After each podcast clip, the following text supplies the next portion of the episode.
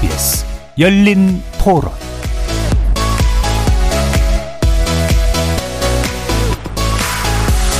안녕하십니까. KBS 열린 토론 정준희입니다.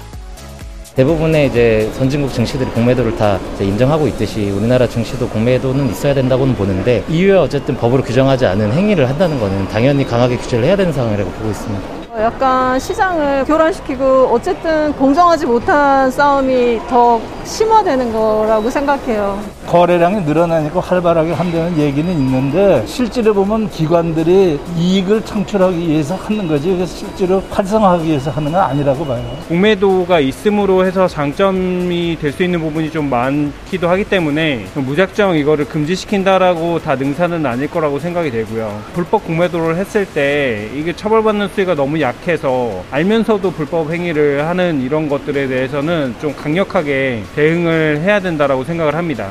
원래 공매도의 취지가 주가 안정시키기 위한 게 공매도 취지잖아요. 그런데 주가를 굉장히 불합리하게 만드는 현상이 생긴 거예요. 역효과가 생긴 거예요. 그 현재 제도에서 뭐가 문제가 생겼다고 그거를 질책하고 처벌하고 이렇게 돼서는 안 되고 근본을 바꿔야죠. 거리에서 만나본 시민들의 목소리 어떻게 들으셨습니까? 오늘 이야기 나눌 주제는 한국 증시 특수성을 고려한 공매도 재편 방안입니다. 주가 하락이 예상될 때 해당 주식을 빌려서 판 뒤 주가가 내려갈 경우 싼 값에 되사서 갚아 차익을 얻는 방식인 공매도. 최근 국내 주식시장이 침체에서 벗어나지 못하면서 공매도를 둘러싼 논란이 다시 불붙을 조짐을 보이고 있습니다. 주식시장에 참여하는 개인 투자자들, 대, 투자자들 대부분은 주가 하락의 주범으로 공매도를 1순위로 꼽으면서 한시적으로라도 공매도 금지 조치를 취할 것을 요구하고 있는 상황. 최근 한국투자증권과 신한금융투자 등 주요 증권사들이 공매도 위반 행위로 과태료 처분을 받은 사실이 밝혀지자 개인 투자자들의 공매도에 대한 불신 더 깊어지고 있는 분위기죠. 자, 이런 가운데 정부가 불법 공매도에 대한 처벌 강화를 골자로 한 대책을 발표하고 향후 공매도 제도 전반을 손보겠다는 의지를 피력했습니다. 전반적인 제도 개선보다 감지 기능에 더 초점을 맞춘 정부안이 개인 투자자들의 불신을 잠재울 수 있을지 또 궁금한데요. 잠시 후 네 분의 전문가와 함께 정부의 불법 공매도 처벌 강화 방침 평가해 보면서 공매도 제도 재편안에 대해서 상세히 살펴보는 시간 갖도록 하겠습니다. KBS 열린 토론은 여러분이 주인공입니다. 문자로 참여하실 분은 9730으로 의견 남겨주십시오. 단문은 50원, 장문은 100원의 정보 이용료가 붙습니다. KBS 모바일 콩 그리고 유튜브를 통해서도 무료로 참여하실 수 있고요. 이제 콩을 통해서 보이는 라디오로도 만나실 수 있습니다. 시민 논객 여러분의 뜨거운 참여 기다리겠습니다. KBS 열린 토론 지금부터 출발합니다.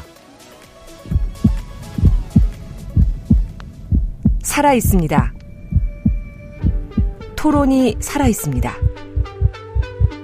살아있는 토론, KBS 열린 토론. 토론은 라디오가 진짜입니다. 진짜 토론, KBS 열린 토론.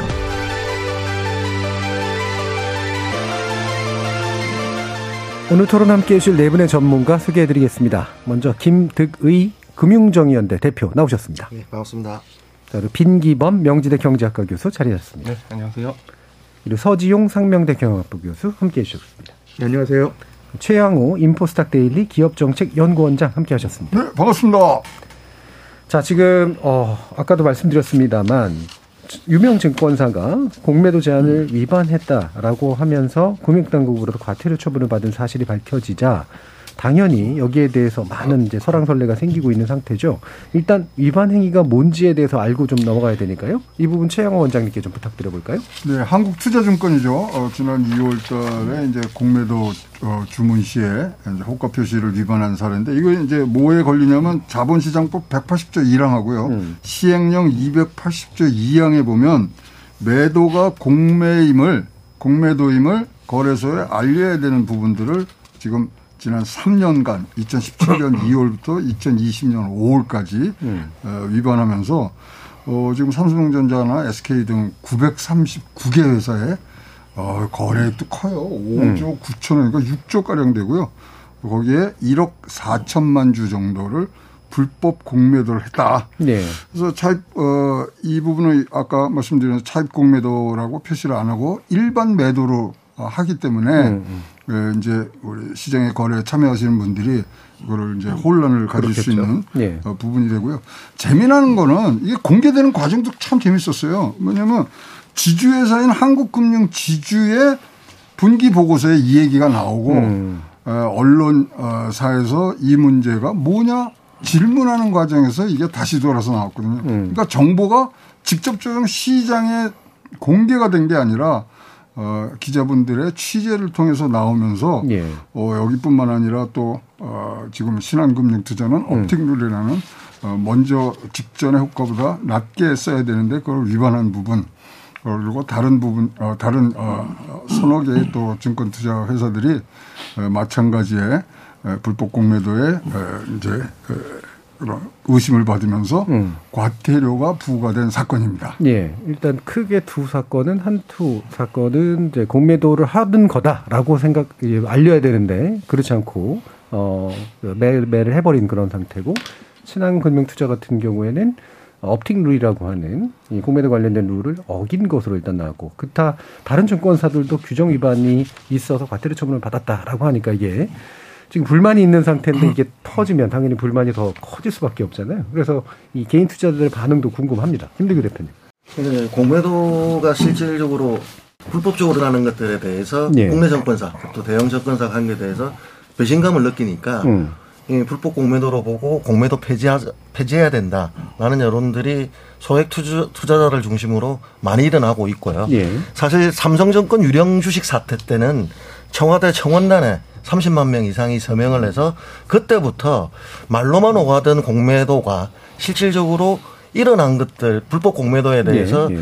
금감원에서 잡아낸 것들에 대한 이야기들이 나오니까 그 공매도를 폐지해야 된다는 여론들이 들불처럼 일어난 게 사실이고 그래서 매번 장이 하- 급작하게 하락할 때마다 이 공매도가 주식 시장을 얼어붙게 만든다라는 불만들을 가지고 있는데 이것도 아까 선생님 원장님 말씀해 주셨지만 언론 취재에 의해서 밝혀진 거거든요. 예. 그러니까 이제 국회 자료 요청을 하더라도 저희들도 국회를 통해서 자료를 한번 보면 A사, B사 아니면 공시되는 자료 보면 가태료만 나오지 정확하게 어느 데라고 이야기를 안 해줘요. 예. 저희들 보기 투자자들 소액 주주들을 보기에는 이 부실한 공시 아니냐.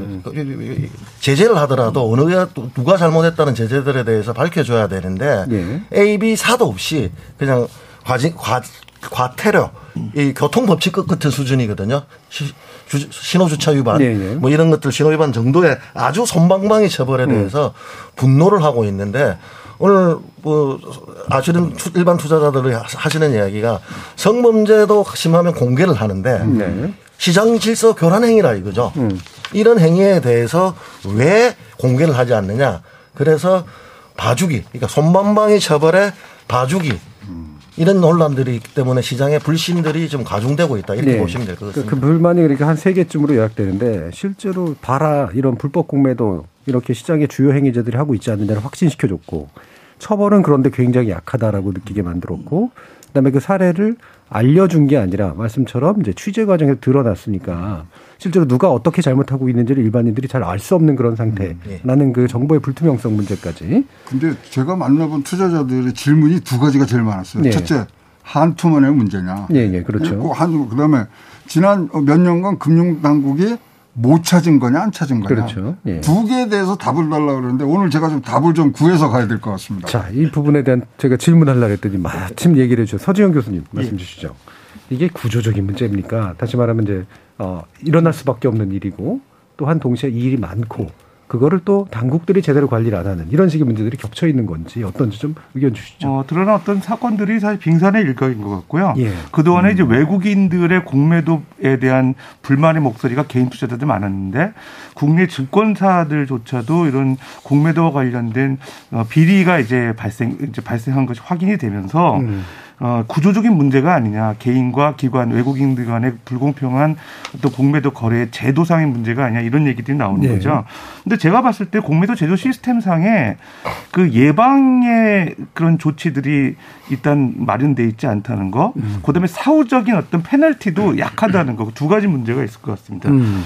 지금 이제 요 어, 건을 계기로 해서 금융감독당국에서 이런 그 사전적인 예방 조치에 대해서 아마 그 조치를 이제 마련하고 있는 것 같아요. 예를 들면 그 90일 이상 장기로 어 대차 대, 대차 거래를 하는 그런 기관들에 대해서 어 이제 그 대차 정보 보고를 의무화하는 그런 조치를 마련하려고 합니다. 그러니까 기관들 같은 경우는 90일 이상 장기로 어 주식을 빌려가지고 거래하는 그런 기관 투자자들 대상으로 그런 그 현황 거래량이라든지 그다음에 일자, 그다음에 거래 상대방은 누군지 이런 것들을 의무적으로 보고하는 그런 룰이 만들어질 거로 보여지고요. 그다음에 이제 그 또 이제 실질적으로 모니터링을 강화한다고 합니다. 그러니까 현재는 이제 시스템으로 그 모니터링이 잘 확인이 안 돼서 그게 과연 불법인지 적법한 건지 확인이 잘 안 되는 문제 음. 그런 것들도 아마 시스템 어 우리가 개발을 통해서 정부가 아마 추진을 하려고 보고 있습니다. 어쨌든 그거는 현재까지 마련되지 않았기 때문에 문제 생겼고 두 번째는 사후적인 어떤 페널티 문제인데 지난해 이제 그 금융당국이 자본시장법 개정을 통해 가지고 불법 공매도에 대한 과징금을 부당 이득에게 세배세배에서 다섯 배까지 확대하고 1년 이상 유기징역에 처한다는 이런 어, 법 개정을 했죠. 그런데도 네. 불구하고 한국투자증권이나 이번에 신한투자 쪽 보게 되면 어, 부당이득액이 얼마인지는 모르겠지만 그 해당 그 기가, 어, 거래를 해왔던 기간에 비해 보면 너무 과징금이 낮은 수준이거든요. 음, 음. 과연 부당 이득- 이득액의 세배에서 다섯 배 정도 해당되는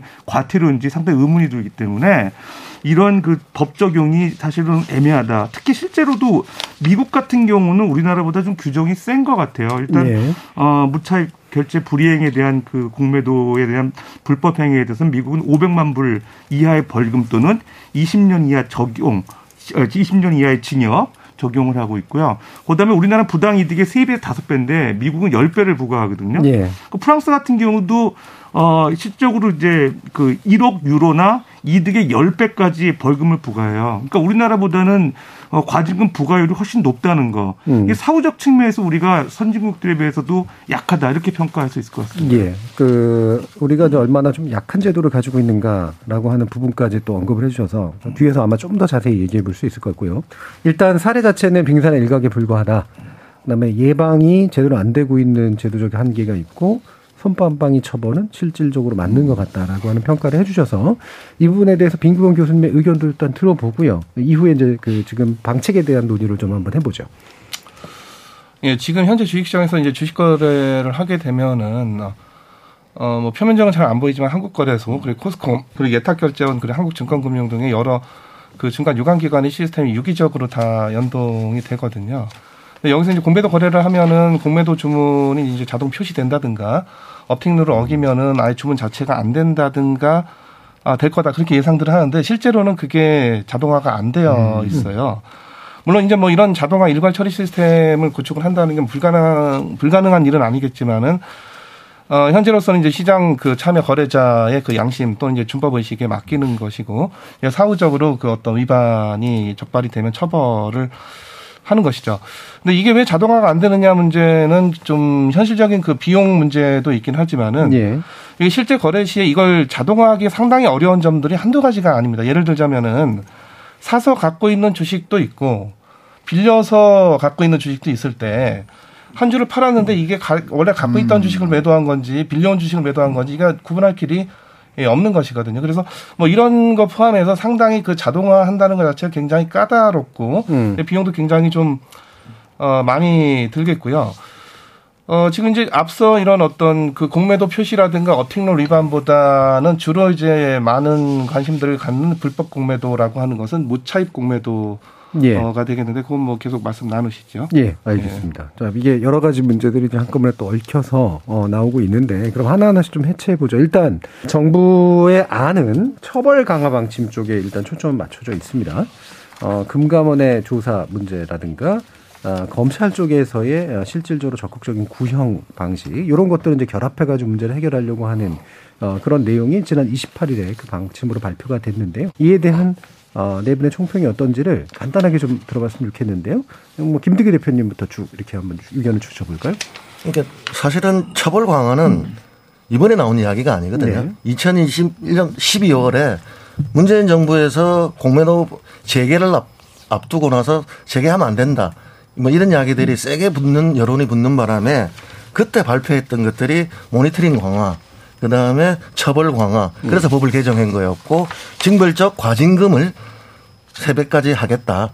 그 다음에 벌금도 강화하겠다라는 것들을 했는데 조금 더 하나 더 나간 것밖에 없지 뭐 음. 새로운 게 나온 것들은 처벌 강화 쪽에서는 제, 제 눈에는 안 보이고요. 예. 그래서 뭐냐면 기획을 해서 수시로 모니터링을 하고 인원을 더 확대하고 해서 좀 더 꼼꼼히 빨리 살펴보겠다. 이 이야기인데 그러면 지금까지 뭐 했는지 모르겠다는 거죠. 음. 건강원에서 인력이 부족해서 안 한 거였는지 발표를 해놓고 나도 계속 반복되게 일어났던 것들이 나오니까 이번에 사실 이번에 일어난 게 아니고 2019년도부터 3년간 있었던 일이기 때문에 갑자기 이게 튀어나오니까 일반 투자자들 입장에서는 이해가 안 되는 거죠. 예, 예. 그동안은 왜 그랬냐. 예. 그리고 앞으로 하겠다고 하면 잘할 수 있는 거 맞냐. 예. 이게 심하게 이야기하는 게 공무원들이 계속 있어가지고 그런 거 아니냐. 예. 정권은 바뀌었지만 모피아들이 계속 있다 보니까 그 정책의 연속성에 오다 보니까 좀 더 세게 나가지 못한 것들이 있는 거 아니냐 라는 음. 불만들을 강하게 제기하고 계신 예. 거죠. 애초에 당국의 구조로 내재한 그런 문제가 분명히 있어 보인다라는 지적이시고요. 예. 교수님은 어떠세요? 예, 일단은 금융감독원장이 새로 검찰 출신으로 이제 임명이 되면서 사실은 이런 공매도 처벌에 대한 기대감은 좀 있어요. 이게 실제적으로 이제 빨리 발빠르게 움직이는 모습도 보이고 있습니다. 그러니까 뭐 fast track을 통해서 빨리 조사에 착수하는 그런 방침들, 그다음에 이제 인력을 수사 인력을 좀 보강하겠다는 측면, 그 다음에 이제 어쨌든 개인 투자자 공매도 담보 비율을 기존에 complain을 많이 해서 140% 계속 유지됐는데 이걸 120%까지 인하하겠다는 내용들. 그 다음에 이제 과징금 같은 경우도 적극적으로 부과하겠다. 이렇게 이제 공식적으로는 이제 표명을 하고 있기 때문에 좀 달라진 모습을 기대할 수는 있습니다. 그럼에도 음. 불구하고 이게 과연 어 그동안에 어, 처벌 규정만 강화했지 실제로 적용하는 사례가 많지 않았기 때문에 또 음.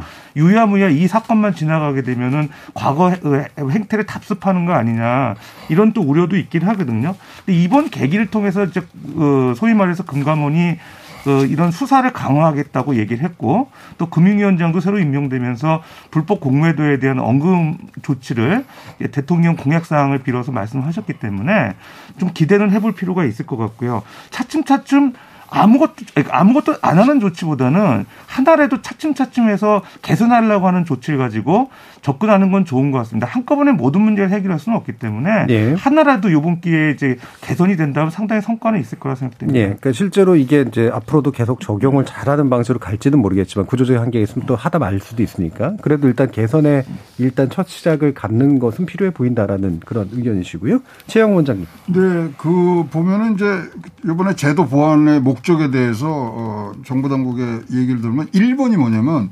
투자자가 체감할 수 있는 적발 어, 처벌 강화 처벌, 이렇게 돼 있거든요. 예. 이거는 거- 결국 후행적인 거거든요. 이게 예. 일어나지 않도록 해야 되는데 자, 우리 개인 투자자들이 원하는 게 뭐냐면 저는 공매도 자체가 싫어요거든요. 음. 그렇다면 제도적인 혁신으로 가야 되는데 처벌 강화니 뭐 이런 어뭐 제도에 조금 어 순기능을 살리는 부분 이런 부분들로 지금 어 포커스가 맞춰 보다 보니까 여기에 대해서 과연 지금 의지가 있느냐 얘기가 들리고요. 그다음에 어 또 뭐 제가 들은 얘기 중에 하나가 귀에 박힌 게 뭐냐면 지난 12년간에 불법 공매도 위반의 94%가 외국인이었거든요. 예. 근데 지금 우리 어, 개인 투자자들을 위해서 뭐 상한기간 뭐 이런 것들 늘려준다는데 아니 지금 처벌의 대상이 외국인이지 개인 투자자가 아니잖아요. 음. 그런 것들이 조금 어, 소, 소위 말하는 개인 투자자의 눈높이에 맞지 않는 듯한 해서 진짜 이거 하면은 뭐 공매도가 순기능을 발휘할 수 있는 거야? 지금 이런 어, 역기능 같은 거는 잡아내는 거에 대해서는 굉장히 요번 어, 나왔던 이런 조치들에 대해서 의구심이 뭐확 날아갈 정도의 지금 어, 이런 어, 조치들은 아니었다고 음, 보여집니다. 그러니까 기본적으로 최영 원장님은 공매도라고 하는 것에 좀 부정적인 좀 인식, 시각이 좀 있으신 것 같아요. 그 제도가 그렇게까지 좋은 제도가 아니다. 공매도라고 하는 어떤 방식이. 저 개인적이요? 예. 공매도는 필요하다고 필요하다고는 생각하는데 생각하는데. 음. 예, 공매도를 하려 그러면 잘해야 예, 예. 공매도가 나야 된다. 그래서 저는 공매도 자체에 지금 문제도 있지만 음. 공매도에 지금 나온 것들은 운영의 문제거든요. 예, 예. 아니 지금 이 공매도 하는데 수기로 하는 거 아세요? 음. 1953년도 거래소 생긴 이후로 계속 수기가만 나오고 있고 그런 등등의 여러 가지들이 지금 복합적으로 있기 때문에 아주 근본적인 혁신을 해서 제대로 된 공매도를 했으면 좋겠습니다. 예, 알겠습니다. 자, 빙기병 교수님. 어, 사실 뭐 대부분 이제 공매도나 이제 소위 무차익 공매도에 대해서 네. 이제 그 부정적인 태도를 갖고 계시는데 어, 사실 이게 상당히 좀 그 이율 배반적인 면이 있어요. 왜냐하면은 음. 우리가 돈이 없는데도 불구하고 돈을 빌려서 주식을 살 수가 있거든요. 네. 그걸 우리가 신용 매수라고 하고 어, 지난 1, 2년간의 어, 2030들이 소위 이제 영끌 주식 투자가 곧 신용 매수죠. 뭐 일종의 돈 공매수라고 볼 수가 음. 있는 겁니다. 근데 반면 주식이 없는데 주식을 빌려서 그 주식으로 그 주식을 팔아서 돈을 산다. 이게 네. 바로 이제 차입 매도, 이제 공매도라고 하는 것이고.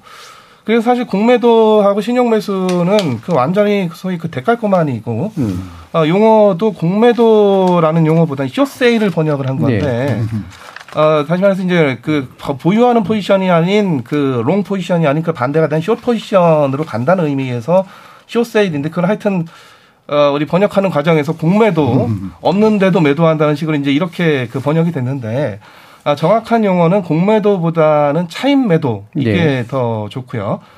또 한편으로는 이 무차익 공매도도 어, 우리가 이제 계좌에 돈이 있어야 주식을 살 텐데 돈이 없어도 일단 주식을 살 수가 있어요. 음. 왜냐하면 일단 사놓고 T 플러스 2일까지 2일 후까지 갖다 돈을 넣으면 됩니다. 이걸 우리가 미수 거래라고 하고 항상 허용이 되어 음. 어, 있는 거죠. 어, 근데 계좌에 주식이 있어야 그 주식을 팔 텐데 일단 팔고 나서 T 플러스 2일까지 갖다 놓겠다. 요게 이제 무차익 공매도가 되겠는데 무차익 공매도라고 해서 아예 주식 없는 채로 판다는 거는 이건 말이 안 되는 것이고 음. 일단 팔아놓고 결제일이 하루 이틀 이틀 후니까 그때까지 어떻게든 갖다 넣으면 되는 것이거든요. 그래서 사실 논리적으로는 어, 미수는 되는데 무차익 공매도는 안 된다. 저는 뭐 이것도 그다지 맞는 음. 얘기가 아니라고 생각을 하고 예. 분명 신용 매수가 있음에도 불구하고 공매도를 이렇게 부정적으로 본다는 것은 어, 상당히 좀 그렇게 부정적 보시는 분들의 좀 이율 배반적인 음. 신용 매수는 좋고 공매도는 나쁘다. 그다지 이게 논리적으로 잘 성립하지 않는 얘기라고 생각이 됩니다. 그래서 어, 지금 어, 이 공매도 관련된 그 불법을 그 상당히 그 엄청난 불법인 것처럼 얘기를 하지 하고는 있지만은 어, 사실 우리가 그 교통사고도 음주운전해서 사람 쳐서 사람 죽인 사고하고 그냥 그 저 정지선을 밟은 사고하고 이걸 같이 취급할 수 예. 없는 것이거든요. 그래서 어 지금 대부분 불법 공매도라고 얘기가 되는 그런 사안들이 아, 우리가 뭐 음주운전에서 사망사고 낸 거에 비견될 바는 아니라고 생각이 되고, 어, 일종의 어떤 도로교통법 급의 어, 위반, 뭐 그런 정도를, 의미를 갖는다고 생각이 됩니다. 그래서, 어, 사실은 이제 그 공매도에 관한 그 규제도 아예 공매도를 없애려면 아예 없애고, 지금 공매도를 지금 두는 뭐 그런 상태에서는 이렇게 여러 가지로 그런 어떤 규제나 처벌을 복잡하게 가져가는 것은 그다지 그렇게 바람직하지는 않다고 봅니다. 예, 빙규원 교수님께 가면서 갑자기 이게 근본적인 문제에 대해서 이제 얘기를 해야 되는 상황이 됐는데요. 예전에도 나와주셨을 때도 그 얘기를 하셨던 거 기억납니다. 그러니까 매수에서 터- 통하는 여러 가지 기법들, 금융 기법들을 매도에서는 통하지 않게 한다는 게 논리적으로 말이 되느냐라는 게 기본적인 입장이시고 결국엔 시차를 활용해서 이익을 추구하는 행위이고 어, 돈을 변통하는 그런 행위, 신용거래 행위이기 때문에 결국은 두 가지 데칼코만이다라는 그런 입장이셔서 이 부분 가지고 논의하는 건 일단 아니고 이 저, 후반부 좀 가고 2부에서 이 부분에 대한 굉장히 다른 인식들이 있으실 수 있을 테니 그 얘기를 하면서 일단 불법 공매도라고 현재 이제 제도적으로 얘기되어 있는 것들에 대해서 제대로 예방과 처벌이 이루어지고 있느냐 이 부분에 대한 이야기는 좀 더 해보면 좋을 것 같아요. 어, 왜냐하면 어, 지금 빙규범 교수님 같은 경우에는 이게 그 범죄 어떤 수준을 보고선 좀 해야 되는데 너무 좀 감성적으로 강한 처벌이 되게 다 필요하다라고 얘기하는 것 같다라는 그런 입장이시니까 이 부분 김대기 대표님 어떻게 보시나요? 아니 저는 박 교수님이 말씀하신 게 이게 음주 사망 사건이 아니다라고 이야기를 하시는데 예. 이제 가장 범죄에서 구성 요건 중에서 재질이 안 좋은 건 호의성이거든요. 음. 근데 3년간 건수가 이렇게 많게 반복적으로 일어난 게 어떻게 직원의 단순 실수인가? 예. 이거는 공매도라는 것들을 표- 그 공시가 돼야지 표시가 돼야지 투자자들에게 음.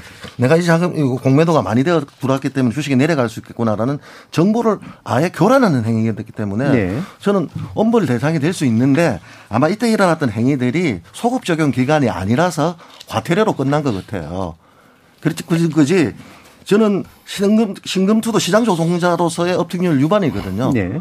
시장 조성자라는 것들은 시장의 거래를 활성화하기 위해서 그 부여한 기- 기능인데 그래서 공매도 금지 기간에도 유일하게 공매도를 할 수 있는 게 시장 조성자들은 할 수가 있거든요. 네. 아마 이 기간이 아마 그 공매도 어, 저 코로나로 인해서 공매도를 전면 금지했던 기간에 들어가는 것 같아요. 기간들을 본다면 그이 기간에도 업팅률을 위반했다는 것들은 저는 제가 보기에는 재질이 안 좋다고 보는데 물론 이걸 갖다가 완전히 사형 선고를 해야 되느냐 그까지는 아니라고 저도 예, 인정을 예. 해요. 그런데 우리나라는 지금까지 발표된 건 다 과태료예요. 전부 다. 그냥 금액이 좀 많느냐 적느냐의 차이가 있는 거지. 그 전까지는 직원의 단순 실수로 그냥 해명을 받아들여 가지고 어떤 데는 경고로 끝나고 그게 아닌 경우에는 이제 과태료도 조금 금액이 크게 시각을 했지만 이번에 이게 저는 10억으로 끝날 수 있느냐는 것들은 상당히 의문을 가지고 있죠. 이런 시장 교란 행위에 대해서 그냥 과- 과태료로 손방망이 10억으로 간다. 한국투자정권 입장에서는 10억이 예. 당기순에게서 봤을 때는 어떤 제재적 효과가 있겠는지에 예. 대한 의문이 드는 거죠. 예, 굉장히 이제 보는 뭐 그러니까 지금 또 빈기범 교수님 그 부분에 대한 의견 낸 건 아시긴 하지만 김대기 대표님 보시기에 이게 상당히 좀 고의성도 좀 있고 피해 규모도 꽤 되는데 여기에 대한 과태료 처벌이라든가 이런 과징금은 너무 좀 작은 것은 분명히 이 범죄 심각성을 제대로 보지 않기 때문이다라는 그런 문제 인식이 있으신 것 같아요. 그럼 이 처벌 강화는 당연히 동의를 하시는 거고요. 최영원 원장님 어떠세요? 이 처벌 강화 좀 더 필요하거나 이 보는 시각들이 좀 지금 우리가 벌써 몇 분 안 지났는데도 이거는 빙산의 일각이라는 단어가 두 번 나왔어요. 네. 그렇다 보면 지금 이런 진단이 잘 나오고 어떤 처방이 잘 나오고 이러려면은 전수 조사를 해야 될 것 같아요. 네. 지금 뭐 다들 지금 의문점이 아니 지금 우리 우리 방송국 문만 열고 나면 지- 뭐 증권사들 많지 않습니까? 그럼 여의도에 지금 뭐 부- 투자 부티크부터 저 유사 투자 기관까지 해서 뭐 진짜 뭐 몇백 개가 지금 여기 있는 아주 중심에서 우리가 방송을 하고 있는데 한투가 하는데 거기는 안 했겠냐 이거죠. 예. 그렇다면은 지금 서둘러서 뭘 내놓을 이유는 하나도 없다고 생각을 합니다. 음. 물론 지금 뭐 투자자들이 굉장히 많이 어 뭐 지금 어 수익률 면에서 지금 뭐 곤란한 지경에 많이 가지신 분들도 계실 거로 생각되지만 이거는 근본적인 제도 혁신이 그리고 우리가 지금 이 공매도라는 순기능에 대해서 그걸 제대로 발현할 수 있도록 지금 만들어줘야 되는 그런 부분이다 그러면 저는 먼저 진단을 잘해야 된다고 생각합니다. 그래서 예. 전체 조사를 해서 과연 무엇이 문제인지 지금 우리 전문가 네 사람이 왔지만 지금 의견들이 다른 이유가 음. 과연 어디가 아픈지를 지금 다 지금 우리가 모르는 상태에서 예. 기관에서 그거부터 시작을 해서 거기에 맞는 처방이 나오고 제도들이 나오지 뭐 처벌 강화니 이런 얘기들이 지금 나온 것들은 뭐 과거에 했던 거하고 지금 뭐가 다르냐 네, 는 그러니까 단기적 대책 그리고 대중적 대책일 가능성이 높으니까 그래서 공매도라고 불리는 시장 행위에서 뭐가 정말로 역기능인지 뭐가 정말로 순기능인지를 제대로 살펴서 전수조사를 하든 그래서 제도를 전제를 한번 손보는 방식으로 가는 게 전공법이다. 이렇게 이제 보시는 입장이신데 자, 그러면 그 일단 현 처벌이라든가 지금까지 했던 것들에 대한 불만을 가지고 있는 분들의 이제 시각에서 만약에 보면 아, 굉장히 좀 이렇게 수준이 낮다. 그리고 일부에게만 되게 얕게 처벌한다라는 거잖아요. 지금 이제 박용진 의원 안으로 내인 것은 부당이득액을 정확히 산출해내기 어려우니까 대규모 과징금을 부과하기 어렵다라는 논의에 대해서 산출하기 어려워도 일단 과징금의 상한선을 좀 높이는 방식으로 해서 과징금을 현실화해가지고 좀 더 강하게 할 필요가 있다라는 쪽으로 가고 있는 안들이 있는데 이 부분에 대한 서지원 교수님 의견은 어떠신지 한번 말씀을 들어볼까요? 예, 아직 국회에 의결되지 않은 상황이기 예. 때문에 통 이제 적용되지는 않는 내용인데 음. 어쨌든 취지는 좋습니다. 그러니까 음. 실제로 우리나라 그 아, 공매도 제도를 보면 다른 선진국과 틀리거든요. 근데 공매도 제도는 공이 똑같습니다. 그런데 제도적인 측면은 다 국가마다 상이하잖아요. 네. 그렇다고 그러면은 국가별로 처한 그 증시의 상황이 다 다르기 때문에 그런 거예요. 근데 미국 같은 경우는 아, 아빠도 말씀드렸지만 부당이득이 10배, 프랑스도 10배, 우리나라는 3배에서 5배. 대- 대체적으로 공매도 주문 금액에 대한 과징금을 부과하는 거를 기본적으로 원칙으로 하고 있는 것 같은데 그럼 쉽게 얘기하면 무슨 의미냐면 부당 이득을 밝히는데 상당히 우리나라는 어려운 환경이라는 거예요. 그렇기 때문에 지금 박영진 의원 얘기도 그거를 밝히기 어렵고 사회 밝혔다 하더라도 법원에서 실제적으로 그, 아, 그 과징, 부당이익에 대한 근거로서 제출할 자료가 적합하지 않기 때문에 그렇다 그러면 페널티 수준을 높여서 무조건 50억 이하 과징금까지 올릴 수 있다. 이런 쪽으로 그냥 두리뭉실하게 사실 적용을 한 거거든요. 제가 생각할 때는 우리나라 같은 경우는 이 과징금 제도가 약하기 때문에 실제적으로 어쨌든 주문 금액에 대해서 대체적으로 이제 어, 과징금을 매기는 시스템이다 보니까 어, 이런 그 공매도를 통한 불법 거래가 아, 페널티가 상당, 페널티보다 이익이 훨씬 크다는 기관들의 판단인 것 같아요. 예, 예. 그런 측면에서 보면 첫 번째 과제는 그 이익, 이익을 부당이익을 우리가 파악할 수 있게끔 조치를 취하는 거죠. 제가 볼 때 그거는 시스템으로 구현할 수밖에 없고 예. 실제 기관들 같은 경우는 어, 특정 공매도의 비중이 높거나 아니면 그 주식 대차 기간이 긴 업체에 한해서 어, 무조건 그 대차 관계 거래를 의무적으로 보고하는 보고하는 조치를 마련해 놓게 되면 아 그게 이제 사실은 어느 정도 예방 효과가 좀 있을 것 같고요. 그, 그리고 그다음에 이제 부당 이득에 대한 그런 그 구체적인 아, 방법들을 좀 어, 노력 강구를 할 수 있게끔 노력을 해야 될 것 같아요. 그러니까 예를 들어서 부당 금액이 예를 들어서 어, 어느 정도인지를 확인할 수 있다 그러면 어, 기관들 입장에서도 아 잘못하면 부당 금액을 어, 뭐 그렇게 그 주문 금- 금액 이상으로 우리가 부과해야 되기 때문에 거기에 또뭐 최대 다섯 배 이상이라 그러면은 이거 잘못했다가는 오히려 안 하느니만 못하는 겠다 이게 예방 효과가 있거든요. 예. 분명히 예를 들어서 과징금을 매기기 전에 부당이익 수준이 어느 정도 되는지를 확인할 필요가 있고 당분간은 어 이제 박용진 의원 안처럼 좀 그 페널티 수준을 높여서 예. 부당이익 확인하지 않더라도 50억 뭐 예를 들어서 그 이상이 돼도 좋고요. 음. 좀, 좀 소위 말해서 납득하기 어려울 정도의 높은 과징금을 예, 예. 매기면 예방 효과가 있지 않을까 생각됩니다. 예. 그러니까 일단 기본적으로는 아, 장기적으로 부당이득을 산출해 낼 수 있을 정보 투명성을 추구하는 방식으로 제도 개선을 추- 그, 지향해야 되고 당장 그게 만약에 어렵다면 박용진 의원 안처럼 기본적으로 벌금의 수준을 굉장히 높여서 뭔가 이게 약간 징벌성을 보여줌으로써 예방 효과를 도모하는 것 이 두 가지를 단기 장기로 좀 결합하면 좋겠다라고 평가를 해주셨으니까요. 이분 빈기범 교수님은 어떤 의견이신지 한번 들어볼까요? 어, 지금, 어, 이 부당이득의 말씀 주셨는데, 이게 사실 굉장히 그 말은 쉬운데, 산출하기가. 대단히 어렵습니다. 이게. 예. 어, 왜냐하면 이제 공매도라고 하는 게 이제 주로 외국인 또는 기관에 이제 대량 거래하는 주체들이 하는 것이고, 어, 이분, 이 사람들이 뭐 한 주식만 거래를 하는 게 아니라 뭐 다양한 종목, 그리고 뭐 채권, 그 파생상품까지 네. 다그 많이 거래를 하기 때문에 뭐 그런 와중에 자기네 그 거대한 포트폴리오 내에서 어, 특정 주식의 공매도 위반 행위 때문에 얻은 부당 이득 이득액이 얼마냐. 뭐 이걸 따진다는 것은 어려운 정도가 아니라 거의 불가능에 가깝습니다. 어, 심지어 어, 주가 조작범조차도 주가 조작한 사실이 법원에서 인정이 됐음에도 불구하고 네. 이 주가 조작에 따른 너의 부당 이득액이 얼마냐를 두고 상당히 그 오랜 기간에 그 법정 공방이 생기거든요. 네. 어, 그건 이제 좀 하나는 이제 형- 형사적인 문제고 이제 하나는 좀 민사적인 문제죠.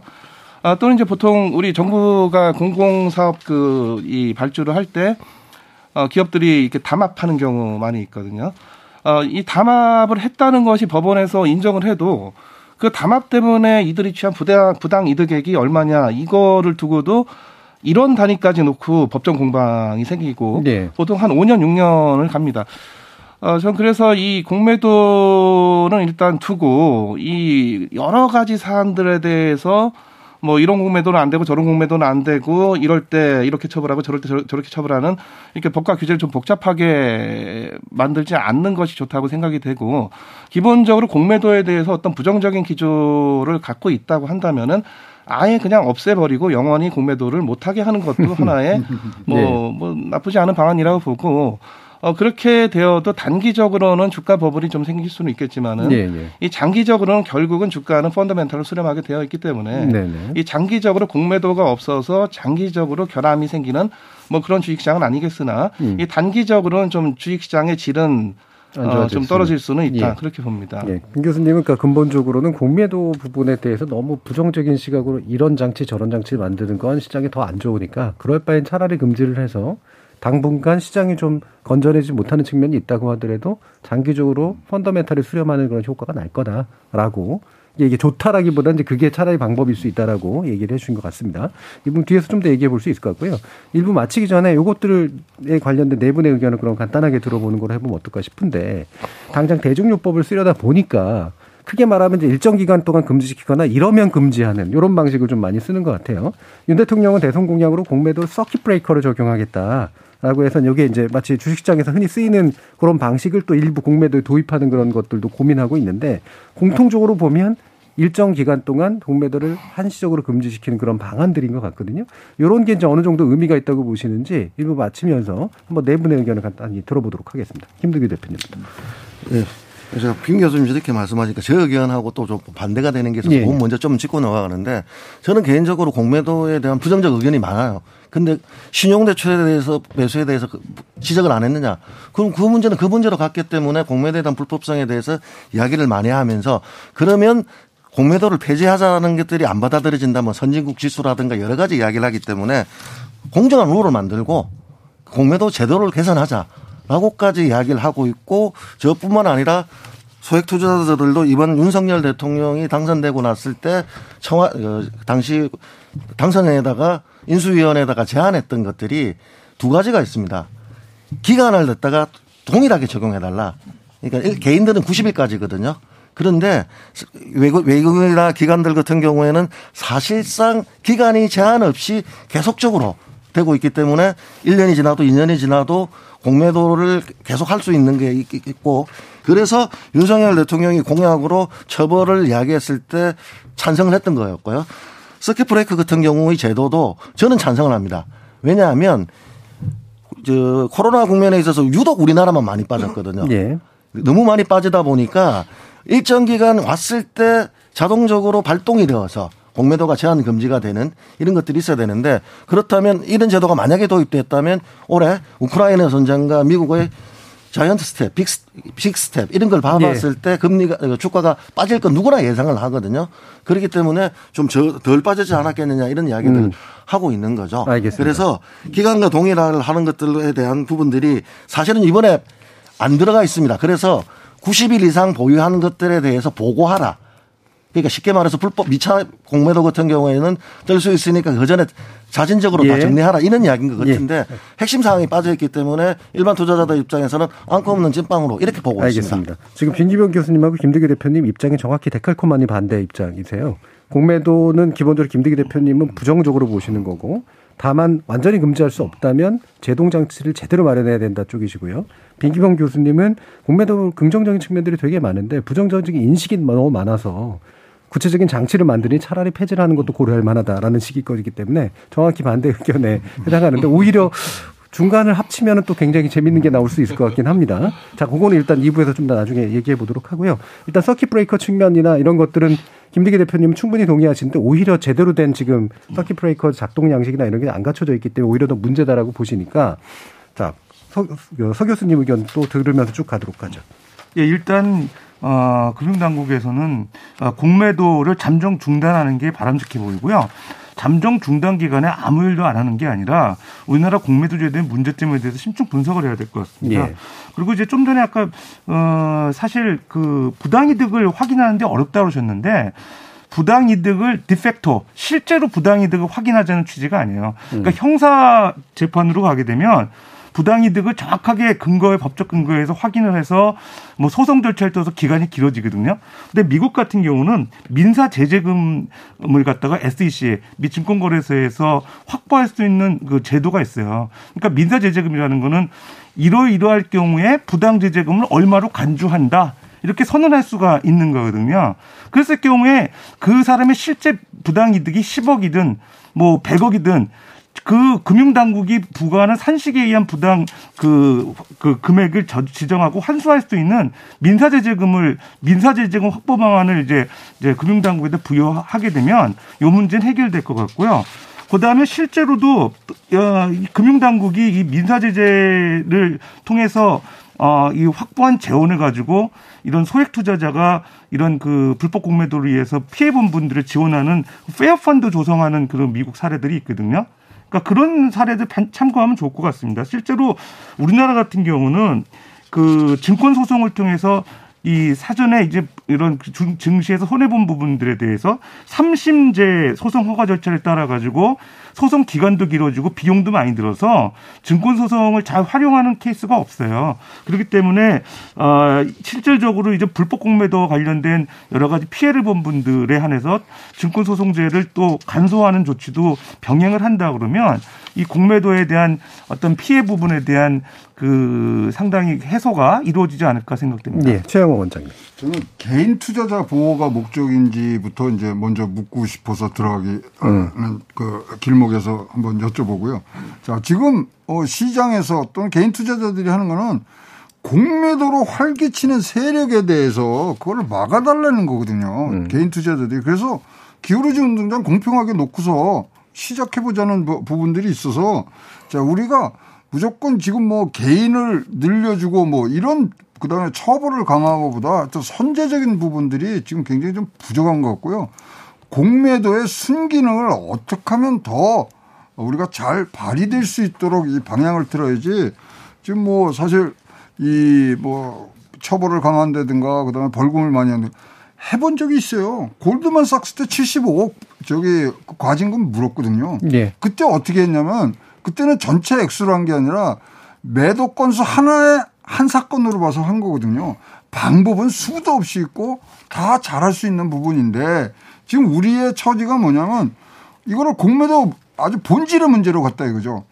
지금 문제는 공매도 운영을 잘못하고 있는 부분들이 더 많은데 그거를 공매도를 흔들라고 지금 하는 부분들이 있어서 그 부분들에 대해서는 진짜 지금 현재 우리 상황이 한투만 이런 것인가부터 시작해서 네. 정확한 진단을 내린 다음에 이걸 나가도 늦지 않을 것 같고요. 네. 지금 뭐 많이 나와서 이것이 과연 그러면 이 증시가 안정되는 게 좋은 건지 개인 투자자들은 올라가는 게 좋은 건지 자 이것조차도 지금 우리가 사실 우리 증시 안정이라는 입장에서 포지션을 가질 수 없는 부분들인데 여러 가지 지금 종합적으로 생각해야지 한쪽만 생각하면은 또 다른 부작용이 나오지 않게 좀 어, 아쉬운 감이 많습니다. 네, 빈길병 교수님.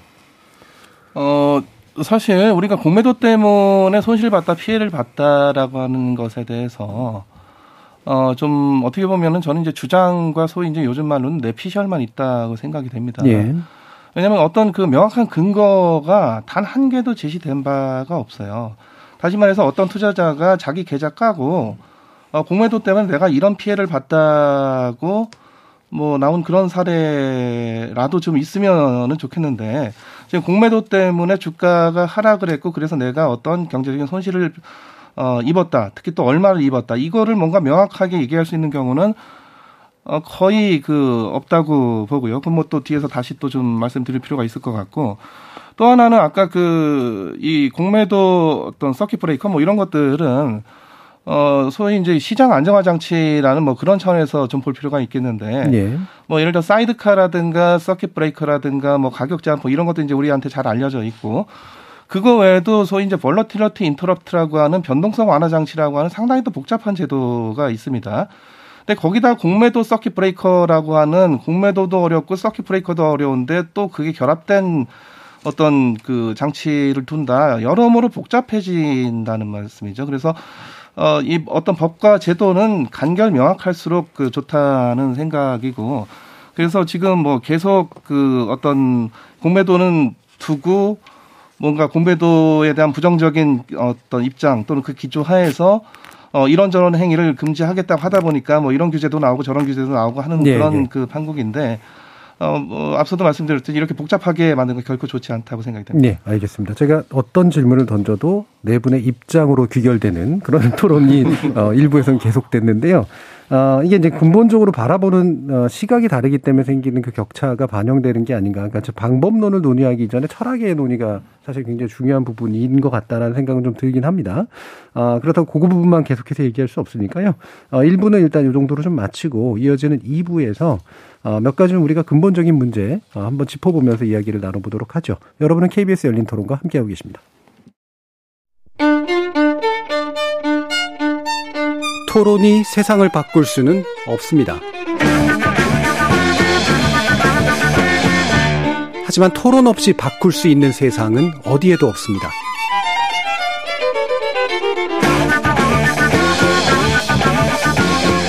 세상의 선한 변화를 갈망하는 당신. 정답이 아니라 질문의 힘을 믿는 당신. 우리 KBS 열린 토론에서 만납시다.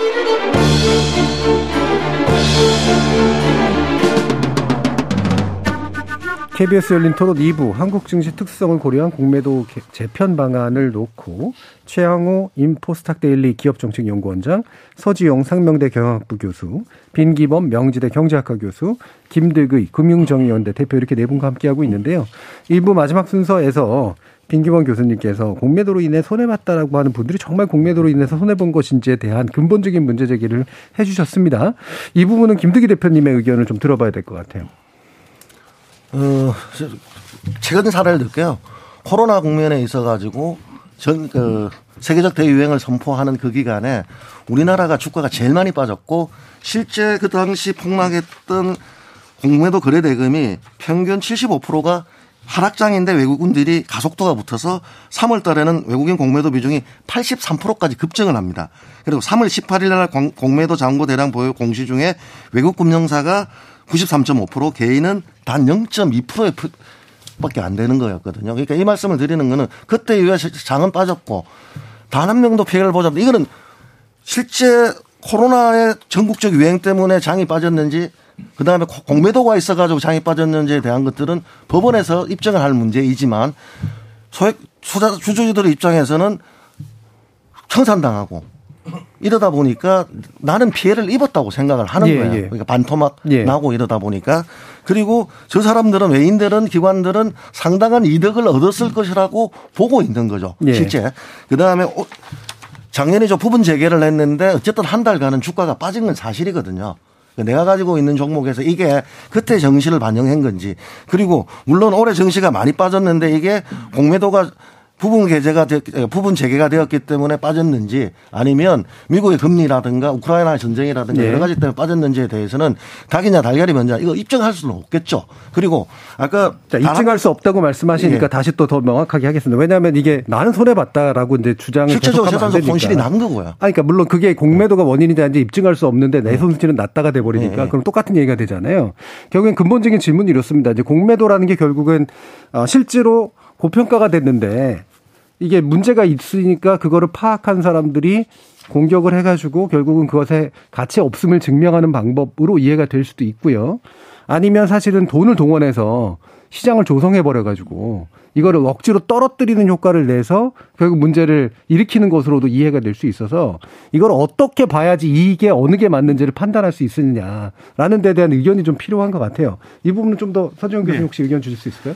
객관적인 증거를 몇 가지 말씀드리겠습니다. 네. 어, 기본적으로 주가가 떨어지는 요인 엄청 많죠. 그런데 그 중에서 공매도로 인한 주가 하락 요인의 포션이 어느 정도 되나? 네. 뭐 계량적으로 추정 가능할 것 같아요. 왜 그러냐면 그 몇 가지 이제 근거를 말씀드리면 일단 우리나라 시장만 보면요. 최근에 6월 달에 이제 코스피 공매도 상위 이 5개 종목에 대한 주가 변동률을 보게 되면 공매도 비중이 20%에서 28.8% 정도에 해당되는 종목들의 주가 변동폭이 어, 최대 한 27%까지 하락을 한 사례가 있고요. 네. 그다음에 삼성전자 같은 경우 계속 어, 영업이익이 기대 이상으로 흑자를 보임에도 불구하고 뭐 오만전자라고 얘기하는 정도로 지나칠 정도로 주가가 저평가되는 요인이 삼성전자 공매도 잔고가 많이 붙었다는 거게 분명히 있거든요. 자, 그 우리나라 상황은 그렇고요. 두 번째, 미, 우리나라의 그 대부분 그 외국인들 같은 경우는 공매도를 이용한 그 차익 전략을 많이 쓰고 있어요. 네. 그러니까 첫 번째는 uptick rule 예외 사항이라고 그래가지고 허용하는 제도를 잘 이용하는데 지수 차익 거래에서 어, 외국인들이 이익을 많이 보고 있습니다. 이 공매도 전략을 이용해서요. 두 번째 그 DR이라고 해서 deposit receipt라고 해서 해외 예탁 증서를 하고 있습니다. 그러니까 외국인 투자자가 해외에서 국내 주식 원화 주식에 투자하는 데는 이제 환 리스크가 있기 때문에 달러를 가지고 달러 표시 이쪽에 원 그 원화 주식을 이제 구입하는 거죠. 그럴 때 실질적으로 어, 미국에 상장돼 있는 삼성전자 디아라고 우리나라 원주하고 가격 차가 존재해요. 그거는 이제 여러 가지 프리미엄 때문에 그러는데 대체적으로 디알이 높다 그럽니다.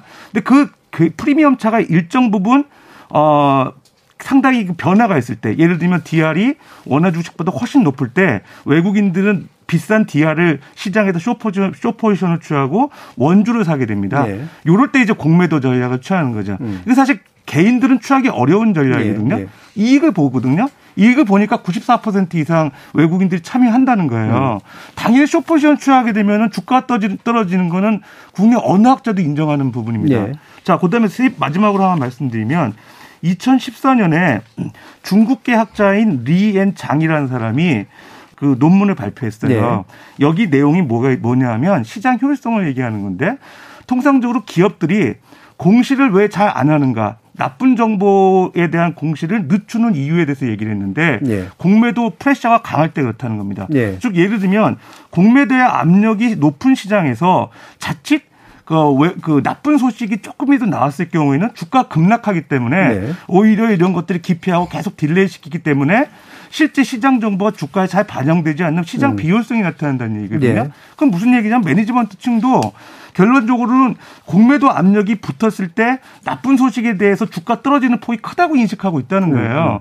이거는 이런 근거로만 보더라도 주가 하락과 공매도 잔고의 증가하고는 분명히 인과관계가 있기 때문에 아, 이런 거에 대해서는 좀 아, 일단은 그 확인할 필요가 있고요. 개인 투자자도 마찬가지입니다. 네. 내가 투자를 했는데 예를 들어 공매도 아니었으면 주가 떨어지는 폭이 10%였는데 공매도 때문에 15%더 떨어졌다. 그렇다면 15%가 실제로 손해 본 부분이 되는 거죠. 음. 예, 예. 그러니까 그런 부분에 대한 확인이 좀 필요하지 않을까 생각합니다. 예, 크게 뭐 세 가지 이유를 제시해 주셨는데, 그러니까 상성전자라든가 이런 게 거래가 과, 과도하게 이제 거- 저평가되는 국면들이 나타났을 때 공매도가 많이 붙었던 흔적이라든가, 어, 그 다음에 이제 중국 이 논문을 얘- 얘기하셨지만, 어, 안 좋은 정보를 공시하기 꺼리하는 이유는 숏으로 인한, 즉 공매도로 인해서 과하게 주가가 떨어지는 그런 효과들이 분명히 있기 때문이다라는 거고요. 세 번째 이제 불공정한 측면들은 이게 이게 실제로 떨어지는 것이 때문인지 아니면 어, 서로 다른 어떤 제도적인 이점을 이용하는 문제인지가 살- 또 살짝 겹쳐 있어서 일단 그 세 가지를 얘기해 줬으니까요. 최 의원, 최 원장님 한번 말씀해 주시죠. 네, 그 저는 반대예요. 그 증시 하락하고 이 공매도하고 두 가지를 일대일로 붙여놓으면 어떻게 우연하게 맞는 거지. 자, 증시의 변동폭이 꼭 공매도로만 해서 움직인다 그러면 이거야말로 어떤 저 특정 어, 기관들이 와서 이거 조작할 수 있거든요. 자, 그러면 자연스러운 상태에서 한번 보시죠. 상반기 코스피 200 수익률 대 공매도 비중 마이너스 0.08입니다. 그 다음에 2023년도 3월 달에 공매도를 금지했어요. 3월 17일 날. 17일 날 그럼 올라가야 되잖아요. 마이너스 2.4. 그 다음에 18일 날 마이너스 4.85. 19일에 마이너스 8.39가 갑니다. 그럼 공매도 금지하면 그 다음날부터 올라가야 되잖아요. 예. 근데 다 3일간 연속 빠집니다. 그 다음에 한국거래소에서 지금 나온 거는 공매도와 코스피 간의 상관계는 0.19. 자, 그러면 삼성전자를 어, 이- 뭐 말씀을 드리면 삼성전자는 평균 하루 유통량이 700만 주예요. 공매도 이거 갖고 영향을 미칠라 그래도 미칠 수가 없는 거예요. 여러 가지 부분 중에 이거는 이것이 종합적으로 해서 나오는 것이 주까지 공매도 갖고서 나오는 부분들이 아닙니다. 근데 왜 우리가 공매도에 대해서 참 좋은 얘기를 하냐면 2020년도에 전면 금지를 했어요. 근데 뭘 봤냐면 그때 바닥을 형성을 해줍니다. 그러니까 더 이상 내려가지 않, 그러니까 이제, 어, 이 팔아야 되니까 그래서 숏카바를 들어오니까 들어오면서 바닥을 확인해 주면서 그때부터 올라갔거든요. 예. 그래서 이것이 단순하게 에, 뭐 공매도하고 증시의 상승과 하락이 연관성을 따지는 것 자체가 굉장히 우연의 일치로 지금 나오는 거지. 지금 어 나오는 여러 가지의 뭐 하락의 증거에 대해서 그 반대 증거도 그만큼 나올 수 있는 부분들이 많기 때문에 예. 공매도와 증시의 하락 이런 부분들로 우리가 접근해서는 답이 안 나와요. 예. 그러면 우리 개인 투자자들이 시장에 신뢰를 갖고 갈 수 있는 부분들로 우리가 가야지 이 주가라는 것은 진짜 뭐 신이 내려주신 능력이 있지 않는 한 이거는 예견을 할 수 없는 거거든요. 예. 근데 우연이란 표현은 하셨지만 공매도 하는 사람들이 작전 세력이 아니라면 제대로 된 주식, 주식 평가를 해가지고 실제 가치가 높게 평가됐다고 판단한 게 잘 봤기 때문이다라고 입증될 수도 있는 거라 필연적으로 연결 관계도 있을 것 같고 또 다른 면에서 보면 예를 들면 공매도를 쳤기 때문에 떨어질 폭보다 더 많이 떨어졌다라고 하는 뭔가 가속화시킨 효과도 분명히 고려될 수 있을 것 같아서 그게 그런 면에서는 또 이제 우연이 아닌 연결도 있을 것 같은데 어쨌든 중요한 건 만약에 연결이 돼 있었다면 공매도를 금지시키는 순간 반전을 해야 되는데 그렇지 않는 현적들이 되게 많지 않느냐. 이 부분이 굉장히 이제 의미가 있었던 것 같고요. 빈 교수님 어떠신가요? 이게 상당히 좀 20여 년 동안 뭐 이어진 논쟁이죠 예. 저희가. 어, 저는 뭐 앞서도 말씀드렸듯이 공매도 있어 반드시 있어야 된다는 건 아니고 뭐 장기적으로는 네. 있으나 없으나 뭐 똑같다. 그래서 예. 있어도 그만 없어도 그만인데. 음. 아, 우리가 길 가다가 어떤 사람이 어떤 분이 갑자기 뭐 어떤 원인으로 사망을 했을 때 어, 옆으로 버스가 세게 지나갔다고 해가지고 그 버스가 저 사람의 사망 원인이다 이렇게 보기는 어렵죠. 네. 어, 그래서 지금 이제 많은 그 투자자들이 그 동시적으로 일어나는 현상, 어, 또는 뭐 약간의 시차를 두고 일어나는 현상에 대해서 하나가 다른 거에 그 원인과 다른 거는 결과다. 이렇게 이제 보고 싶은 거죠. 다시 말해서 이 공매도가 원인이고 주가 하락이 어, 결과다. 이걸 보통 이제 우리가 이 코잘라티, 인과관계라고 하는 것인데 그 인과관계와 상관관계가 다르다고 하는 것은 뭐 저희가 그 통계학까지 가지 않는다 하더라도 뭐 웬만한 그 네. 대학 교양 과목에서 또는 사, 뭐 고등학교 때 어, 사회 교과에서 이제 배우는 뭐 그런 그 내용이고요. 나아가서 이 인과관계가 도대체 뭐냐 하는 것은 또 어떻게 보면 저 철학에서도 굉장히 또 심오한 주제가 되겠습니다. 네. 그래서 지금까지 주가 하락과 공매도의 인과관계가 있느냐에 대해서 서- 저는 이제 어, 소위 그 뇌피셜만 있고 주장만 있고 그야말로 명확한 근거가 단 하나도 제시된 바가 없다고 말씀을 어, 드리고 크게는 이렇게 볼 수가 있는 건 주가 하락을 예상을 해서 공매도를 한 것인지 아니면 공매도를 했기 때문에 주가가 하락한 네. 것인지 어 사실 뭐 구분하기가 좀이 어렵지만은 어 사실 그 앞서 주가 하락을 예상을 해서 공매도를 했다 이거를 뒷받침할 만한 학술적인 근거는 꽤나 많이 있습니다. 음. 물론 제가 이걸 뭐 신봉한다 뭐 이런 얘기는 아니고 어, 그 반대 공매도를 했기 때문에 주가가 하락했다. 하나가 네. 원인이고 하나가 결과다. 어, 이런 인과관계에 대한 어떤 실증적인 근거는 지금 뭐 전혀 없다. 이렇게 말씀을 드립니다. 알겠습니다. 자, 이 부분에 대해서 원래 더 들어가면 너무 좀 심각한 논쟁이 되긴 합니다만 그래도 혹시라도 반론하실 생각이 있으신 분이 계시면 반론을 해주시고 그렇지 않으면 어, 대책에 대해서 몇 가지 더 얘기를 해보는 것이 좋- 좋을 것 같은데 서 교수님은 뭔가 반론하실 게 있으셨던 것 같은데. 예. 일단 그 보통 공매도에 관련 그런 그 교과서적인 내용이 이제 미국 내용들을 많이 참고하는데 예. 미국 시장 같은 경우는 소위 말해서 이제 마켓이 데- 마켓 뎁스가 크다고 합니다. 그러니까 시장의 깊이가 커서 거래하는 참여자들 한두 명에 의해서 시장이 그 좌지우지되는 시장이 아니고요. 또 롱텀 마켓 그 장기적인 투자를 통해서 그 어떤 포트폴리오 구축해서 투자하는 시장이기 때문에 일시적인 어떤 그 주가의 변동성은 있을 수 있어도 장기적으로 평균 수익률에 수렴하는 현상을 보이거든요. 예. 근데 우리나라 같은 경우는 어떤 문제가 있냐면 지금 그, 그 대체적으로 선물 시장에서 선물 시장에서 어, 아까 그 좋은 말씀 해주셨는데 과연 주가가 떨어질 것 같아가지고 숏을 치느냐 숏을 치니까 떨어지니까 그렇죠. 이 얘기 하셨잖아요. 근데 실질적으로 결과는 똑같습니다. 왜냐하면 그 숏을 치는 주체가 어떤 market power를 갖고 있느냐에 따라서 영향은 똑같은 거예요. 네. 그러니까 우리나라 서- 코스피 선물 시장에서 short position 치게 되면 현물 시장에서도 실질적으로 주가 떨어지는 현상들이 보이거든요.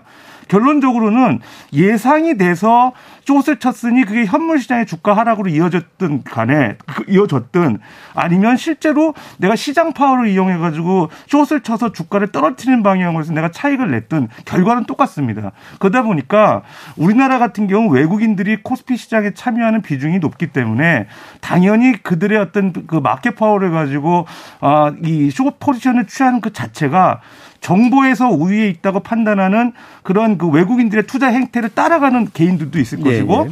또 실제로그 마켓에서 아무래도 거래 규모나 이런 것들이 외국인들이 많이 주도를 하다 보니까 실질적으로 그 영향을 매물이 많이 나오게 되면 당연히 예. 주가 떨어지는 거죠. 그런 두 가지 측면이 있다고 보면 전혀 그 숏을 쳤는데 시장의 주가 떨어진 거하고 어, 여- 인과관계가 없다 이렇게 얘기하기는 좀 어렵지 않을까 예. 생각됩니다. 그러니까 우리나라가 미국 시장에 비해서 주식 시장도 작고 그다음에 큰 손이 이제 영향을 줄 가능성, 다시 말해 시장 조성의 효과를 가질 가능성이 굉장히 높은 시장인데 공매도를 그 큰 손만 할 수 있게 됐을 때 나타나는 그런 효과는 분명히 시장 조성 측면들이 있어서 그게 가격을 결정해 버리는 것이 있다라고 이제 얘기를 해주셔서요. 혹시라도 반론 있으시면 하나만 듣고 어, 마지막 마무리 정리로 들어가도록 하겠습니다. 예, 우리 저기 지금 금융당국하고 검찰에서 내놓은 여러 가지 그 이 공매도 불법에 대한 대응에 대한 조치를 보면은 그 용어가 상당히 좀 무시무시해요. 예. 어, 뭐 전담 기획 수사를 하고 뭐 하여튼 굉장히 좀 무서운 얘기들이 나와 있는데 이게 지금 공매도가 허용된 상태에서 몇 가지 금지하는 행위들을 에 대해서 그 위반한 거에 대해서 이 정도의 무시무시한 용어를 쓸 것이냐에 대해서 그런 의문이 있고 아마 이 정도의 좀 그 상당히 좀 과한 용어들이 나올 만한 어, 주식시장 범죄는 주가 조작, 배임, 횡령 그리고 허위 공시 이런 것들이라고 봅니다. 이런 정도의 그 지금 현행의 어떤 그 공매도에 관련된 규정을 금지하는 행위가 이런 주가 조작이나 배임이나 횡령이나 허위 공시에 버금갈 정도의 시장을 훼손하고 교란하는 그런 엄청난 그 범죄냐 여기에 대해서는 상당히 좀 동의하기가 어렵습니다. 예, 그러니까 정확히 반론인지는 잘 모르겠습니다. 서주인 교수님은 추상 조성 효과가 분명히 공매도 큰 손해에서 일어난다는 쪽이 있고 지금 빈금범 교수님은 실제로 별로 그런 것 같지 않고 굳이 말하면 실, 누가 보더라도 이건 증권 범죄에 해당하는 그런 것들이 이 공매도하고 겹쳐 있거나 뭔가 이래서 나타나는 것일 것이다. 그래서 지금의 처벌의 목소리도 주로 그런 쪽에 가까운 목소리인 것 같다. 이렇게 좀 일단 이해는 됩니다. 제가 이야기하는 시세 조정에 공매도가 이용돼서는 안 된다는 어, 예. 그 뜻으로 보여지고요. 그런 사례는 없었죠. 예, 그러니까 없는데- 주가 상방 조작은 있어도 주가 하방 조작에 의한 주가 조작 사례는 지금껏 한 번도 없었습니다. 그걸로 예. 처벌받은 사례는. 근데 어쨌든 간에 공매도를 치면은 공매도가 순기능이 뭐냐면 시장에서 유동성을 공급해 주는 거거든요. 네. 그런 가격을 하락할 수 있는 부분도 분명히 순기능이 이- 있단 말이죠.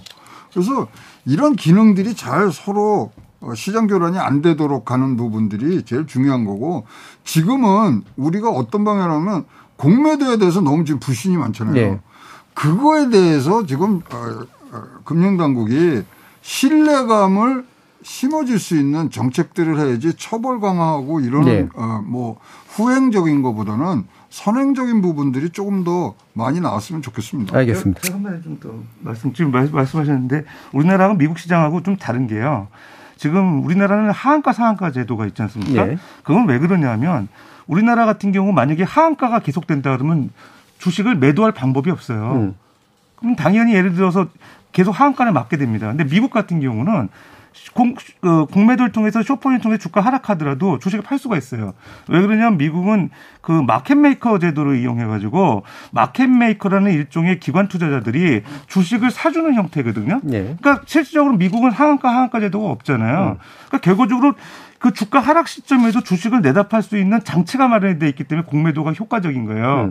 근데 우리나라를 공매도 통해 가지고 주가가 하락 만약 하한가에 맞았다 특정 종목이 주식을 내다 팔 수 없으면은 개인 투자자 같은 경우에 사전에 팔지 못한 사람들 예, 예. 그대로 그냥 손실을 보는 구조거든요. 음. 그렇기 때문에 상한가 하한가 제도가 있는 거예요. 그러니까 미국 같은 이런 매매 시스템이 마켓 제도 마켓 메이커가 없는 상황에서 우리나라는 하한가 같은 그런 주가 급락 상태에서 개인들이 투자를 볼 수 손실을 볼 수밖에 없는 구조다 이렇게 예, 평가할 수 그렇죠. 그러니까 공매도를 한쪽은 그 괜찮은데 그렇지 못하고 이제 묶여 있는 쪽은 오히려 손해를 보게 되는 상황들이 있을 수 있다. 그래서 시장의 특수성을 자꾸 이제 또 많이 말씀을 해주셨는데요.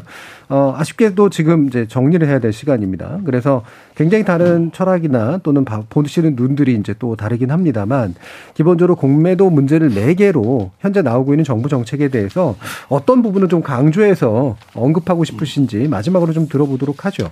이 부분은 좀 반대 방향으로 듣는 게 좋을 것 같습니다. 빈기범 교수님부터. 예, 저는 뭐 계속 말씀드렸듯이 이 공매도를 갖고 우리가 이게 뭐 어, 국가 중대사 또는 주식시장의 어떤 중대 범죄 행위라고 그 보지는 않고요. 그래서 어, 이 공매도 자체가 있고 없고가 장기적으로 볼 때는 크게 상관이 없는 네. 문제이기 때문에 어, 이렇게 그 이 복잡하게 또 굉장히 또 어, 규제를 또 세밀하게 또 나아가서 굉장히 그 무시무시한 용어를 써가면서까지 어떤 새로운 조치를 취하겠다. 차라리 이런 그 규제와 수사의 자원을 지금 주가 조작이나 배임이나 횡령이나 허위 보건 여기에 보다 집중을 하는 것이 네. 더 낫습니다. 명확하고 더 큰 범죄. 예, 보다 훨씬 더 시장을 뒤흔들고 이 투자자들의 그야말로 어마어마한 피해를 양산을 하는 이런 범죄에 보다 집중을 하는 게 낫지. 예. 뭐이 공매도에까지 이렇게까지 그 규제와 수사 자원을 어 그 활용을 해야 되냐 여기까지 예. 소진을 해야 되냐 이런 그 기본적인 그 의문이 어 있고요. 예, 거기까지 네네. 듣겠습니다. 예, 1분 정도로 듣겠습니다. 최양호 원장님. 네, 지금 이제 시장에서 원하는 거는 사실 개인들 보호해주고 공매도를 활개치는 세력에 대해서 어떻게 해달라는 거거든요. 그렇다면 개인에 대해서 뭐 한도를 늘려주고 뭐 이런 거보다 사실 기관과 외국인에 대한 공매도 규제 강화를 조금 더 나가는 쪽으로 이- 이 사실 지금 개인 대 큰 이 뭐 세력인 외국인과의 싸움에서 공평한 어 이뭐 예. 뭐 자세를. 만들어주는 예. 시장을 만들어준 그런 부분들로 조금 더 어, 개인 어, 투자자 보호 차원의 음. 예, 정책들이 좀 더 많이 나와야 되겠다는 생각을 갖고 있습니다. 예, 정책 목표는 개인 투자자 보호고 그를 위해서 기관과의 어떤 격차를 줄여주는 쪽에 초점을 맞추자. 자, 서주영 교수님. 이제 과거에도 우리나라 그 대체적으로 투자자들이 은행에 예금하고 기타 간접 상품에 투자하는 쪽에 투자 형태를 보여왔는데요. 최근에 직접 증시에 참여하면서 어느덧 개인 투자자가 천만에 이르렀어요. 천만의 인구가 어, 자본시장에 직접 투자를 하고 있는 상황에서 공매도에 의한 숏포지션에 대한 부정적인 영향이 결과적으로 개인 투자자의 손실로 귀결된다 그러면 그건 사실 되게 중요한 국가 이슈죠. 그렇기 때문에 정부에서도 그걸 규제한다고 얘기를 하는 거고요.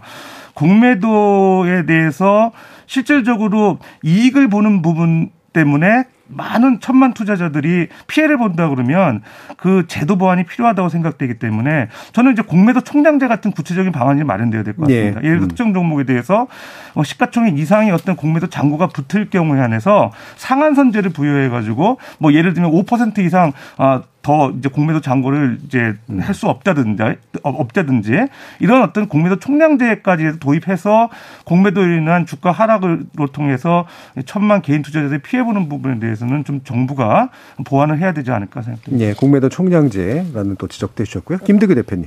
제가, 제가 상담받았던 것 중에 하나가 공매도를 친 외국 기관이 리포트를 발행하는데 주가가 하락할 것이다. 라는 그걸 하면서 이게 시세 조정 아니냐라는 억울함을 호소를 했는데 이런 이해 충돌 관계에 있는 입장에서는 그런 리포트를 못 내게 한다든가 예. 좀 이런 공정한 룰을 좀 만들어야 되지 않겠느냐는 거고 제가 방송에 나가서 말씀 말씀드리지만 아직 우리나라는 징벌적 손해배상제가 도입이 안 되다 보니까 네. 소- 그러니까 예방적 차원도 떨어지고 그다음에 소비자들이 소송을 안 하는 이유가 기껏 소송을 해봤자 손해봤자 네. 10만 원, 20만 원 이거 인정받으려고 소송하냐 배보다 배꼽이 더 크다 보니까 포기하기 때문에 음. 금융 사건에 한해서는 징벌적 손한- 손해배상제를 도입을 하면 금융 소비자 입장에서도 대항력이 생기는 거지만 예방적 차원도 필요하다라고 음. 이렇게 말씀을 드리는 거고 그런 차원에서 저는 강력한 처벌을 원하는 거고 실제 처벌을 했을 때 일벌백계 효과에 의해서 금융사들이 조심해진다. 예. 만약에 미국처럼 진짜 아, 회사가 문을 닫을 정도의 과징금이라든가 소- 소- 손해배상 제도 한다면 예방적 차원의 직원들 교육을 하거든요. 음. 일탈을 안 나오게끔. 그렇기 때문에 그런 제도가 도입됐으면 좋겠다. 한 번, 한번더 나가서 그런 제도까지 도입을 하기를 오- 바라겠습니다. 예, 강한 예방적 효과를 가지고 있는 처벌성 이 부분에 대한 주문까지 하셨습니다. 자, 오늘 어, 공매도 문제를 둘러싼 최근의 논란들에 대해서 짚어보고 제도 개선 여지가 있는지 한번 살펴봤는데요. 오늘 내용은 이 정도로 마무리 짓도록 하겠습니다. 오늘 함께 해주신 김들의 금융정의연대 대표, 빈기범 명지대 경제학과 교수, 서지용 상명대 경영학부 교수, 최양호 인포스탁 데일리 기업정책연구원장 네 분 모두 수고하셨습니다. 감사합니다.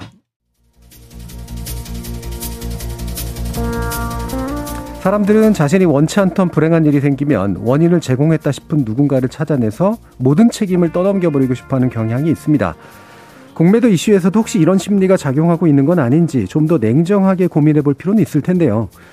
그럼에도 불구하고 시장을 조작해서 이익을 얻는 행위는 어떤 식으로든 속가내고 예방할 필요도 있어 보입니다. 경제 범죄는 작은 손해를 모아 큰 이익을 만들어낸 큰손 범죄인 경우가 매우 많기 때문이죠. 지금까지 KBS 열린 토론 정준이었습니다.